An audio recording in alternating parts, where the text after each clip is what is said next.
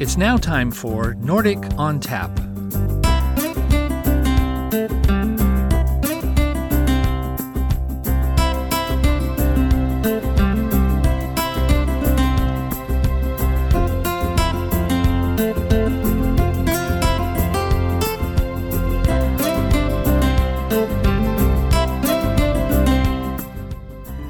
I'm your host, Eric Stavney, for this Nordic on Tap podcast of life stories, folk tales, and music of the Nordic countries Iceland, Norway, Denmark, Sweden, Finland, Sapmi, and the Faroe Islands, with contributions from folks west of the Atlantic as well.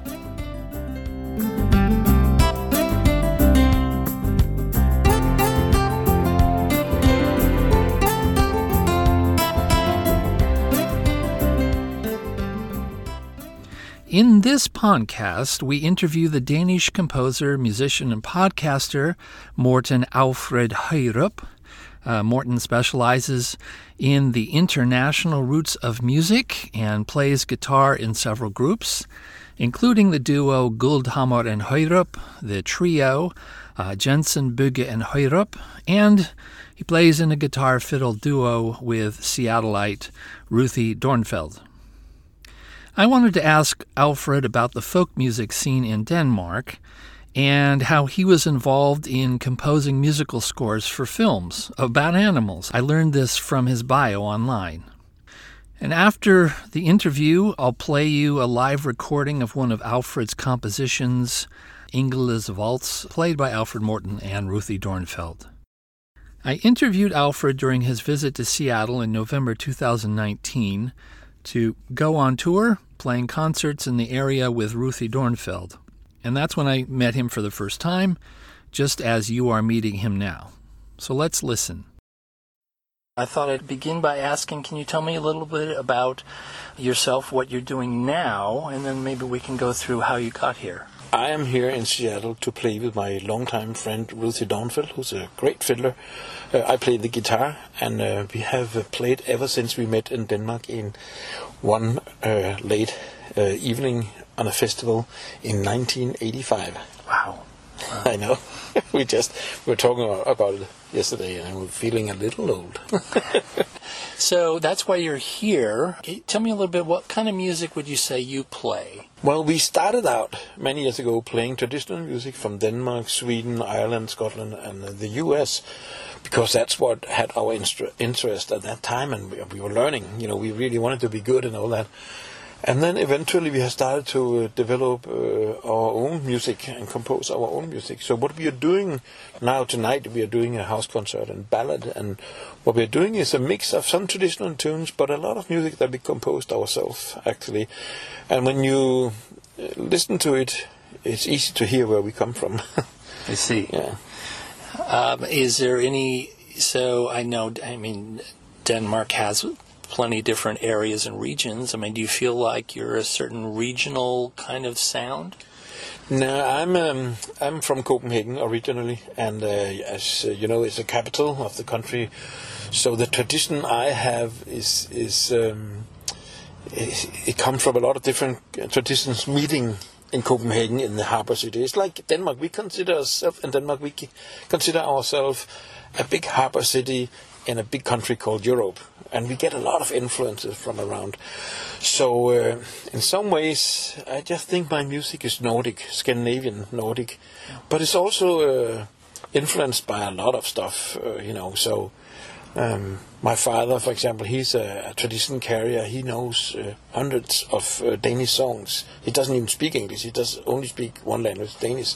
He knows all these songs, and he learned them in, uh, in the 40s and uh, the 50s and 60s um, in Copenhagen from people who when, was walking around singing in the backyards. Uh, so of course I'm influenced by that too, uh, that style. There was often there was musicians who didn't have much money. They maybe normally they would have a job, but uh, in the 30s and 40s it was hard to get a job sometimes. So they would walk around and they would play in the bars and play different places and uh, dance halls, and there would often be pretty good musicians actually in.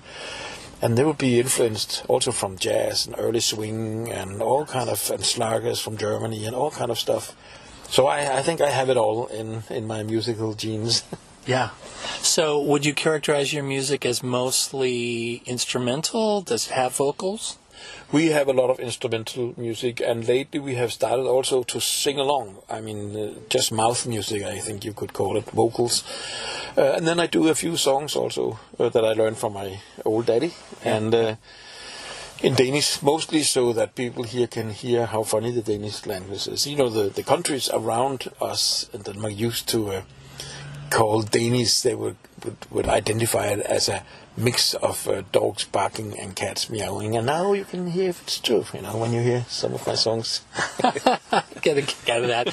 Yeah, I always learned that I was supposed to differentiate a Dane by rødgrøt med fløjte på. You were supposed to say "old gobble fløjte på, or something like that. Rødgrød med fløde There you go. I like I exactly.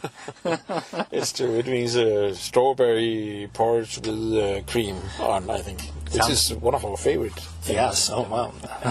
I love grout myself. Certainly. Mm. Yeah, yeah. So, so you have been um, uh, a producer at Radio Folk Denmark for and a journalist. Tell me about Yeah, that. I worked for 20 years uh, as a freelance uh, uh, host, uh, DJ, producer, presenter, etc. We call it the um, Danish Broadcasting Association, which is uh, the big nationwide uh, radio station, which is paid. People simply pay for it, so we all pay for it. Now it's going to be over the tax, like in Sweden and, and Norway, I think. I worked there for many years because I, I got in touch with these guys in the beginning of the 80s. Uh, and uh, at that time, folk music was uh, still very it was something. It was uh, mainstream kind of. Yeah. Um, so I worked there for many years, and now it's not so mainstream uh, anymore. Actually, now uh, the Danish Broadcasting uh, uh, Broadcast Association, the Danish radio uh, doesn't even have Danish folk music anymore. It doesn't have any kind of world music, which is weird because we have people from all over the world living in our country, fortunately. So that's um, they could learn something from BBC. yeah, that's interesting. Yeah, I know the Norwegians have what Norsk Kringkasting, uh, Mm-hmm. something or other. But I, I- maybe it's because it's state sponsored that they're being more conservative. Well, it's it, you know we pay a lot of tax in Denmark, and that means we get a lot uh, back. Yeah. And one of the things should, of course, uh, be that we should uh, have the chance to listen to our own culture and our own roots, and not only American or English or, you know. So, uh, so it is kind of weird actually, and I don't know the reason really. I I could try to guess, but I probably wouldn't succeed guessing the right thing. But it's kind of weird. It's like typical Danish to not be so proud of your own stuff, but wanting to hear everybody else's. You know. Yeah, well, I, uh, there's a little of Norwegian and, and, and Finnish in that, that attitude too. Yes, you just don't call attention to it. So, Yeah, yeah. yeah, Sure. yeah. Oh, and and so would you say the the radio folk um, uh, it, it, tries to um, ameliorate that or, or fix that problem? Well, when the last folk uh, program on Danish radio disappeared in 2008, I stopped working there and I started touring and, and do a lot of other things. But I just couldn't, I couldn't let go of the thing of making radio, and also I wanted, I couldn't accept that all my colleagues who are working so hard and producing such beautiful music, keeping our roots, uh, uh, what you can say, updated, that they didn't have a place to have their music played. So I started to make my own program, uh, and I had energy to do that once a month because I also had to do other things. And people started to listen to it, and um, and so now you know, so it's always a fight. How do you get the money in Denmark? Because you cannot just uh, have a lot of uh, commercials and things because I I pay to play these guys' music, you know, and uh, that's kind of expensive. I have an agreement with with an organization who take care of their rights. It's like your ASCAP or Yeah. BMI, or ours is called Koda, and I'm happy about that because I want to pay them if I can. But if I get too commercial, it's going to be much more expensive. Uh, so it's a big, it's a balance, you know. What, what do you want to do? yes. Uh, because if it get if if it gets more expensive, it'll get more expensive than what I can actually earn on commercials. But the point is that we work all the time on getting sponsors, and and the state actually pay us some money uh, every year, about uh, ten thousand dollars, I think, to have some programs running, and then we also apply from other foundations and things. So. Um, yeah, radiofolk.dk is a good place to go and, and find Danish music. We have live streaming, just music going on we have different themes, and we have podcasts, and we have also some podcasts uh, that are hosted in English, actually, with, with new uh, Danish traditional and contemporary folk music. Yeah, I think it's really great that you do have podcasts because you know so many people can't tune in at a particular time for a show, and, and, and that on-demand idea is really great. Uh, you can find us on iTunes and Spotify too. Yeah. We're just doing what we can to get the music out because we think we had has such a unique and and fantastic tradition, and also the whole genre of, of folk music is, is interesting uh, widely seen, and it, it's the same in the other Scandinavian countries. But they are a little better to keep their own folk music, uh, keep focus on that. Norway, yeah. In Norway, they're pretty good at it, and in, in Sweden too. But I know that all over Scandinavia, also Finland, and uh, this this genre is under pressure. You know, it's hard to keep it on the national broadcasting associations, and, and because uh, people have an idea of that it's old fashioned and all that, and they don't even look at actually that uh, a lot of young people have started to play folk music and dance folk music, uh, folk dancing, traditional folk dancing in mm-hmm. Denmark. Mm-hmm. But they don't care about that because they don't see it because they are in their own little boxes, if you know what I mean. They yes. don't get out. They yes. don't get and go and see these things happening. They don't go and see when the, we have uh, dance nights for young people and uh, young students and other people uh, uh in Copenhagen, and there's 350 people for an evening. They don't see that because they're not there. They're home or whatever, wherever they are. I don't know. Right. So. Do you think part of? Do you think this sort of the the tech revolution and people's mobile phones and being able to play whatever they want on their phones is, is part part of that. What resulted in that? I think I think the result is is the other way around. I think uh, Danish radio doesn't seem to care about the Danish traditional music and the Danish folk music, and people cannot change them because they're kind of hard to reach. I've written myself to these people, but I, ne- I didn't even get to the guy I was writing to. Some secretary mm-hmm. guy stopped it and Naturally. told me that I'm sorry, we cannot help you. Goodbye. That was it, you know. But what people do then, if you can't get through, if you can't uh, get through the wall, you go around it, you know, and uh, make your own programs. Yeah, uh, yeah. F- listen to BBC, uh, make your own podcasts, uh, your own system of, of, promoting the events that are happening, uh, and so on. And, and that's what's happening. And that way, and I think that's a ten- tendency that we're going to see much more. That the big or the big radio station, big TV uh, stations and things, they'll take care of the mainstream and all the other stuff we'll take care of ourselves somehow, and people will have a, they can just stay mainstream, or they can get interested in all the other genres that you find. And especially you'll find those genres if you look for them, and you look for them if you know they are there. And if you know they are there, it's because you have a, an eye on each finger, as you says, and you're interested in what's happening. And so the people who doesn't know and doesn't have the energy or the knowledge or the interest or just doesn't meet it because they're busy taking care of something else. They just have to stick with the mainstream or find something else that they like, you know. So it's, I think it's going to be much more like that uh, the next uh, 10, 20 years. Oh, well, but what do you know? Yeah. Suddenly, maybe somebody invents something. right, right, right. Right, and if we can just keep uh, young, divert young people's attention away from acid rock, and, and which I know it's extremely popular in Scandinavia right the now. The funny thing is that many people in, of the young people who are interested in folk music, they're also interested in acid rock and something else. They're interested in all kind of stuff. They go to YouTube, they find Bob Dylan, they have no idea who he is, and they don't. They think he's still alive, maybe, or but they like the music. Yeah. They don't care what it is or anything. They just like the music, and they tell each other about it.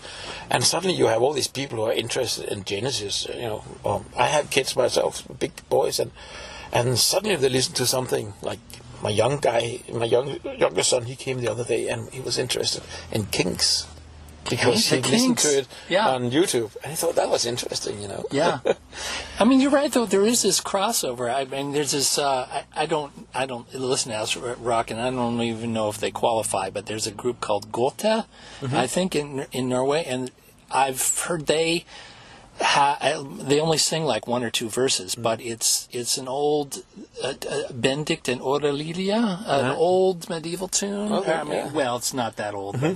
but um, it's interesting that they've picked that up because it's it's old stuff. Yeah. You know? And one of the places where some of these young guys they get knowledge about folk music is from gaming. They play computer Oh, games, all point. these interesting fairy tale games, and uh, funny thing where they find uh, medieval-like music and fantasy games, fantasy festivals, and. I I have uh, some friends who play in, in bands that are kind of like Viking-like and very interesting, Mm-hmm. adventurous and things. And they go to play all over Europe on fantasy festivals and medieval festivals and Viking festivals and things, and uh, very interesting. And a lot of young people come there, so they might not know about our Norwegian gammeldans, but they, you can't tell, say that they don't know about folk music. Right. And I think the more they dig into what they hear in the fa- fantasy festival, the more they get interested in these ballads they're singing.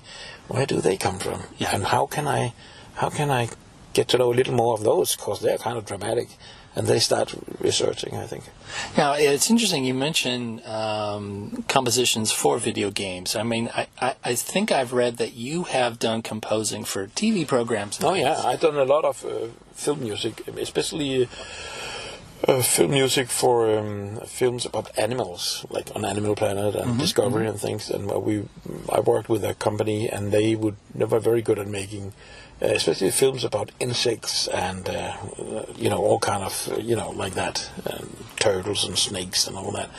And sometimes they wanted to make to keep the story interesting for people. They wanted to show uh, feelings. And you know animals doesn't have much feelings but they can probably be scared and they can be that. So they use the music for that. And that was very interesting because I several times tried that uh, that the producer of this stuff he came home and said I just I just watched you know our 40 minutes movie now and I'm kind of depressed because I didn't get that drama and I didn't get the feelings I wanted in this. I want to, people to see that when this woman she find this dead turtle and it actually means something and all that. And we said, okay, but we can give you a version with the music as far as we've gone we've gotten now, and you can listen what you think and you could watch. And he would come back afterwards and says, I'm so happy. This is a fantastic movie. It was the same pictures, but because of the music.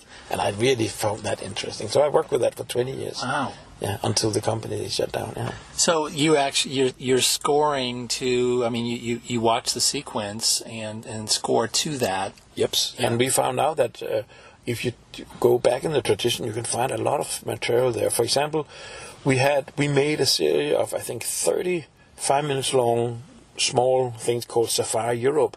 Each little film was about an animal from Europe, and we had a lot of them. And and for example, we we had a, one about frogs, and how their life circle circle uh, life cyclus is uh, and you know they're swimming around in this Danish uh, lake, and there's a forest and all that.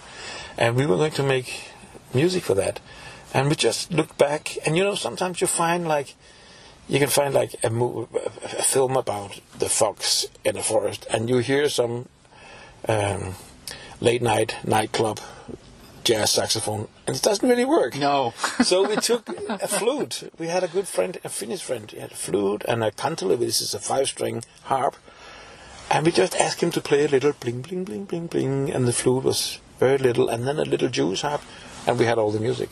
It, because when you see a frog from down under the water coming up to the surface of the lake, Yeah. the first thing he see is the forest, and the next thing is mosquitoes, and you ha- you hear blum blum blum blum blum. You know you're in the Nordic forest, the Nordic nature, Scandinavian nature. Oh, I love that. yeah, it's much better than saxophone. Oh my. something different. yeah, it doesn't make any sense. No. Right. Right. And that's interesting, and I don't know why it is like that. But you know, we get certain feelings and emotion happens when when you when you listen like that and you watch um, living pictures with the right background music. Right. Yeah, I've heard it said that film music tries to direct the viewer to feel to, to support what's going on on screen and helps them feel what they should be feeling. Exactly. If you take away the music from any movie, it's much more boring. Oh, it is. And and that's what uh. A lot of people, like my kids, for example, if they watch a, a movie that is, is pretty uh, scary, Yeah. and if it's really scary, they just take down the sound because then it's not scary. No, right, And exactly. Put it up again. so Oh boy! Well, I could talk to you with for hours here. It's, it's fantastic. Uh, but I'll, I'll say thank you very much. I really appreciate you spending time with me. thank you so much. You bet. To illustrate how creative this guy is, I'll play you a recording of Alfred on guitar and Ruthie Dornfeld on the fiddle, playing a medley of actually two songs. The first is Ingela's Waltz.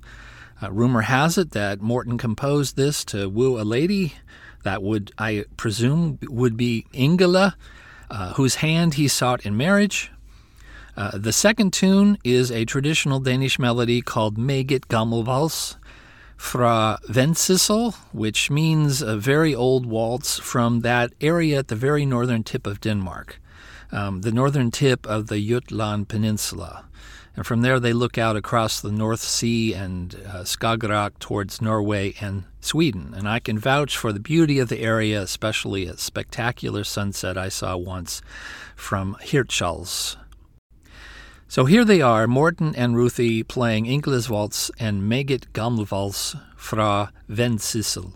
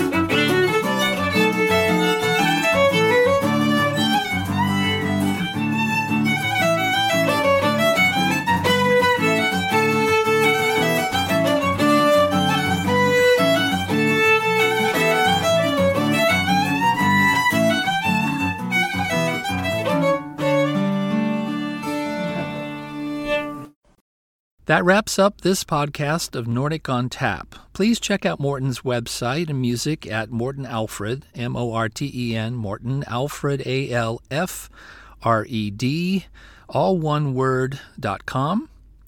And at Ruthie Dornfeld's site at Ruthie, R U T H I E, Dornfeld, D O R N F E L D, Ruthie Dornfeld, all one word, uh, dot com.